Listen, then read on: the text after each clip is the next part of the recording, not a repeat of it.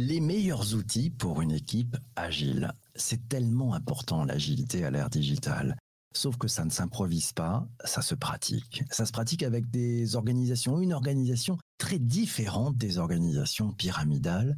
Et ça se pratique aussi avec des outils adaptés aux principes des méthodes agiles. Dans cet épisode du podcast, j'ai le plaisir d'accueillir à nouveau Sarah, Marie, Guilain et Mehdi, de vrais talents de l'agilité pour échanger et partager autour des meilleurs outils et des bonnes pratiques. Pour démarrer, je vais poser d'abord la question et je vais accueillir Marie et lui poser une première question. Bonjour Marie, quels sont tes deux meilleurs outils pour une équipe agile et pourquoi? Bonjour PPC, bonjour à tous. Les deux meilleurs outils, je dirais du coup en temps de remote en ce moment malheureusement, que c'est Jira et Miro. Pourquoi Jira? Parce que je trouve que ça permet quand même de pallier euh, pas mal euh, au management visuel qu'on fait d'habitude, qui nous permet plus de liberté, mais qui permet euh, beaucoup de transparence pour que toute l'équipe puisse suivre au même moment l'état d'avancement des travaux. Ça nous permet de reproduire certaines WIP limites qu'on peut mettre de work in progress éviter que notre flow s'engorge. Voilà, donc Jira et Confluence qui va avec sont des outils quand même très utiles pour le suivi du quotidien et de l'avancement des travaux. Et puis Miro, je l'utilise plus pour euh, ou euh, le suivi de mes roadmaps plus long terme, parce que c'est très visuel et ça reproduit pas mal ce qu'on est capable de faire en vrai. C'est facile d'utilisation et de, de, prise en main, ou même euh, pour mener des ateliers euh, de conception ou des rétrospectives. Merci beaucoup Marie. Je vais passer le micro maintenant à, Guilain. Guilain, tes deux meilleurs outils et pourquoi? Bonjour PPC, bonjour à tous. Alors moi j'ai choisi un outil, enfin deux, outils Discord je pense que c'est assez euh, innovant de l'utiliser de cette façon. Discord est un outil euh, qui est plus utilisé pour le gaming, pour pour se rencontrer euh, entre gamers et sur sur certains des, des projets auxquels j'ai participé, j'ai pu voir qu'on utilisait Discord et je l'ai même utilisé sur un de mes projets. C'est pas comme du réel, mais ça nous rapproche un peu du réel parce qu'on a des salles de réunion dessus, on a des salles dédiées aux équipes où on a l'impression un peu d'être comme dans un open space. Dans ces temps de distance où on est très loin, ça nous permet quand même, dans une équipe, de nous rapprocher. Et pour une équipe agile, euh, la colocalisation est quand même très importante. En ce moment, c'est pas possible, malheureusement. Et du coup, ça permet quand même un minimum de palier à ce, manque. Et, le deuxième outil, euh, beaucoup plus dédié sur l'agile, c'est Clubhouse, qui est, euh, qui est un Jira, mais un peu plus léger, Souvent, Jira, c'est un peu lourd quand même à installer, ça demande un petit peu d'investissement, euh, c'est un peu plus compliqué. Clubhouse, euh, c'est fait pour des équipes peut-être un peu plus petites, mais vraiment très complet, très riche, très euh, user-friendly. Et c'est un, c'est un bel outil qui permet de faire du, un peu comme Jira, du ticketing, où on crée des user stories, on gère sa roadmap, on gère sa priorisation, et c'est, c'est un très bel outil. Alors, le Clubhouse dont tu parles, hein, ce n'est absolument pas le Clubhouse dont tout le monde parle. non, non, il a été né bien avant, il était bien avant. C'est un autre, un autre outil qui permet de travailler en mode collaboratif. Merci beaucoup, Guilain. Je passe le micro maintenant euh, à notre ami Mehdi. Mehdi, tes deux meilleurs outils pour une équipe agile et pourquoi? Pour moi, ce serait euh, Jira et Atlassian, enfin Atlassian effectivement, et ensuite euh, Slack peut-être avec tous ces modules qui permettent d'automatiser pas mal de pas mal de remontées d'informations que ce soit pour les développeurs, que ce soit aussi pour le management. Et puis, c'est facile à transporter sur son téléphone, l'app fonctionne très bien. On peut faire des, groupes, discuter. Et Jira, ce qui, ce qui est intéressant, c'est surtout une fois qu'on rentre vraiment dans, dans l'outil et qu'on essaye de mettre la main sur, le, sur la manière de travailler avec, c'est-à-dire le workflow, définir ses tickets, définir les, les champs, et ses propres champs personnalisés, etc. Euh, on s'approprie vraiment l'outil. Ça aide vraiment au développement de l'équipe. Merci beaucoup, Mehdi. Euh, je passe le micro maintenant à Sarah. Sarah, tes deux meilleurs outils pour une équipe agile et pourquoi? Bonjour PPC, bonjour à toutes et à tous. Alors moi, j'ai eu du mal à choisir deux outils. J'en utilise vraiment pas mal. Euh, je dirais que mon outil préféré, c'est Parabol, P-A R-A-B-O-L et c'est un outil qui permet aux équipes de faire des rétrospectives. Hier, on parlait d'amélioration continue, c'est-à-dire d'inspecter euh, le temps passé, de voir ce qui s'est bien passé, ce qui s'est mal passé et ce qui doit être mis en place pour mieux fonctionner. Et à distance, l'outil Parabole est super utile et euh, il y a des formats. On en parlera demain à l'épisode sur les sur les événements et les rituels, mais c'est un outil que j'utilise beaucoup en équipe tous les jours. Le deuxième outil que je pourrais vous dire, c'est plutôt une extension de Chrome que j'ai découvert grâce à, mon collègue, que d'ailleurs je profite pour lui faire un coucou. Coucou Vianney. On a animé une formation la semaine dernière et grâce à cette extension sur Chrome, on a pu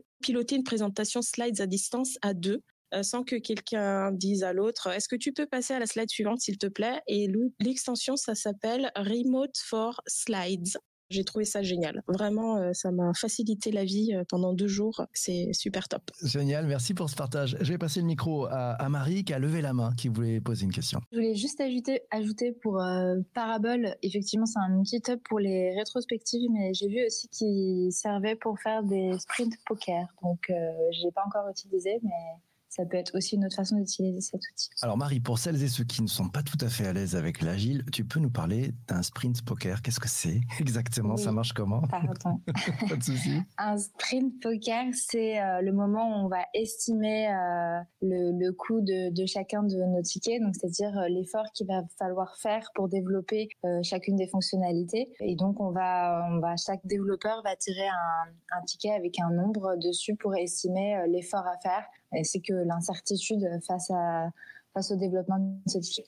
Merci Marie. Petit commentaire, je prends le commentaire. Tiens, euh, elle est belle Fégor sur, euh, sur Twitch. Faut dire, les outils pour équipe agile, ils sont vraiment agiles, Mehdi? Alors, euh, ils vont être agiles dans la mesure où c'est à l'équipe de se l'approprier. Par exemple, si on prend Jira, vraiment, il y a tellement de paramétrage à faire de la part du Scrum Master, je pense, ou du Delivery Manager, que ça va permettre ensuite de transformer l'équipe vers l'agilité grâce euh, encore une fois au workflow, à la demande des tickets, en disant par exemple un champ obligatoire, c'est le story point dont Marie parlait.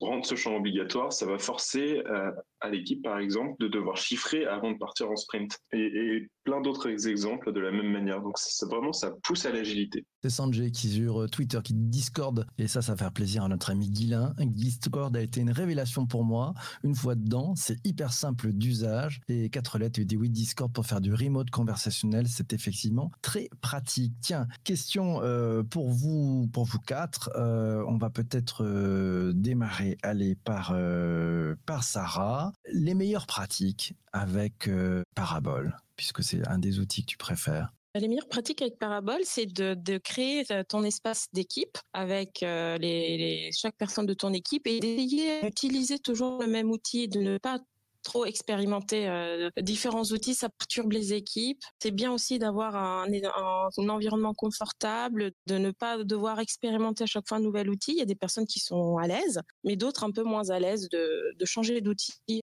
Ce qui est important, mais on en parlera aussi demain, c'est d'avoir un animateur un animateur d'atelier et que les autres euh, soient focus, qu'ils ne se dispersent pas parce que à distance c'est très compliqué de se concentrer sur un événement ou un rituel ou une réunion. Ce qui est très important, c'est de rester concentré. Marie, tes meilleures pratiques avec Miro? Alors avec Miro, euh, bah, je rebondis sur ce que dit Sarah. Je pense que c'est de toute façon hyper important d'avoir euh, un animateur euh, qui euh, qui anime tout le long de la réunion et qui indique aux participants quoi faire à quel moment. Et puis un petit tips vraiment pratico-pratique, mais sur Miro, c'est de, on peut bloquer tous les éléments pour éviter qu'ils bougent. Je vous invite à le faire dès que vous avez construit un petit peu l'ensemble des éléments que vous voulez mettre sur votre board et qui constitueront votre atelier, parce que sinon, dès que les intervenants arrivent dessus, euh, il bouge tout et c'est impossible à suivre en temps réel. Dernière petite chose, que je fais généralement quand je fais un, un atelier sur Miro avec des gens qui n'ont jamais utilisé Miro ou avec beaucoup de monde, j'envoie toujours le lien en avance pour que les gens puissent se familiariser avec l'outil. Et euh, je prends deux minutes en début d'atelier pour demander à chacun de mettre euh, son nom ou, euh, ou, se présenter rapidement sur un petit post-it pour qu'il commence à utiliser l'outil pour se présenter avant de l'utiliser pour euh, le reste de l'atelier. Euh, donc la, la, partie sur l'embarquement, sur l'appréhension de l'outil est, est, très important. Mila, je voudrais que tu nous parles un petit peu de tes meilleures pratiques sur Discord. Je pense que c'est vachement lié à la configuration de, de, Discord. Moi, je le vois sur, on, on, a une configuration, on a des salles de réunion qui sont vraiment dédiées à se réunir en petit comité et on a des salles dédiées aux équipes comme un plateau et du coup on peut switcher et se dire j'ai envie de m'isoler pour parler avec telle personne sans déranger tout le monde. On peut couper son micro et pas déranger tout le monde. Il y a, quelque chose aussi, un avantage par rapport au, physique, c'est qu'on peut couper son micro et, et, c'est, enfin, et, le son et du coup s'isoler, ce qui permet de se concentrer aussi. Donc ça, c'est vraiment euh, euh, pas mal. Et, cette configuration entre les salles de réunion et un plateau projet, On sait où sont les gens. Du coup, lorsque je cherche un membre de mon équipe, bah, je vais sur le plateau projet, je vais lui poser la question, je peux te déranger 5 minutes. On va s'isoler seulement s'il y a du monde qui, a son micro ouvert ou, euh, ou ses oreilles ouvertes, ce qui permet de pas déranger tout le monde. Je trouve que c'est assez important d'avoir cette, euh, cette flexibilité. On compare souvent euh, Discord et Slack. On les oppose peut-être parfois. Il y a des pour Slack, des pour Discord. Je voudrais avoir les meilleures pratiques sur Slack par notre ami Mehdi. Les meilleures pratiques sur Slack, ça va. Alors Slack, c'est vraiment sur du, texte, hein, alors que Discord, on peut avoir de la voix. Euh, en tout cas, effectivement, sur Slack, on peut inviter des gens en visio, mais c'est pas courant. Euh, les meilleures pratiques, c'est de trouver les bons add-ons à installer euh, qui vont s'adapter aux outils qu'on a. Par exemple, si on a Jira, on peut avoir des add-ons qui vont permettre d'afficher les tickets de manière relativement rapide, rapide à l'intérieur d'un texte pour essayer de partager une information pareil, avoir des liens vers Miro, avoir des liens vers euh, d'autres outils. Donc, c'est essayer de regarder sur la marketplace les différents add-ons qui existent et euh, celui qui convient le mieux à sa communauté. Et avoir peut-être aussi, euh, si je devrais donner une deuxième chose, c'est avoir potentiellement un développeur qui s'amuse à, développer une petite intelligence artificielle pour répondre aux questions rapides comme une sorte de FAQ par exemple. Un petit robot, hein, bah, un petit grand chapeau. Un petit robot, c'est ça. Un grand chapeau d'ailleurs à notre ami Christian, il se reconnaîtra, qui nous a fait un super bot sur notre Discord d'équipe et c'est juste magnifique. Une question, la dernière question pour euh, les uns et les autres. Vous l'avez vu, il y a les fonctionnalités vocales qui sont en train de se développer de plus en plus. Certains rajoutent ces add-ons. On entend parler d'une fonction vocale sur Figma, par exemple, qui permet de travailler en collaboratif avec cette fonction vocale. Discord le fait déjà, on est bon. Il n'y a pas ça sur Jira, à ma connaissance. Marie, s'il y avait ça sur Jira, ça serait un vrai bonheur ou pas? Pour ma part, pas spécialement. Je fonctionne beaucoup par écrit. Euh, c'est vrai qu'on avait essayé Discord sur mon projet et finalement, en fait, le fait d'être toute la journée connecté à une room et donc en ligne et donc connecté quand on est en remote. Je trouvais ça un peu lourd. Pour l'instant, la, communication par écrit fonctionne bien et sur Jira, il n'y a pas beaucoup de choses que, à moins que Jira se transforme en Slack, euh, de toute façon, euh, pour moi, c'est pas un outil avec lequel on communique euh, au quotidien, Jira. Donc, ça me changerait pas la vie d'y apporter une fonction vocale, je pense. Ok, Mehdi, de ton côté, Jira, ça changerait la vie ou pas du tout? En fait, il y a Loom que j'utilise qui permet de faire des, euh, des vidéos très rapides de, de, moins de 5 minutes, si on est sur le gratuit. Et ensuite, on l'intègre directement dans Jira. Et ça permet de, de, faire des petites démonstrations audio et visuelles de son écran, si jamais on a des modifications à demander, etc. Et ça, je pense que ça, ça aide énormément. C'est clair. Sarah, du côté de Parabole, s'il y avait une petite fonction qui permet de faire de l'audio, qu'est-ce que tu en penses? Moi, avec l'audio, j'aimerais avoir de la réalité virtuelle et de pouvoir faire et de pouvoir faire mes rétrospectives en, avec un casque et de voir mes collègues à côté de moi et c'est plus que du, du vocal que je souhaiterais. Moi, c'est je souhaiterais même me plonger dans un monde parallèle et de, de faire comme si on était dans la même dans la même pièce.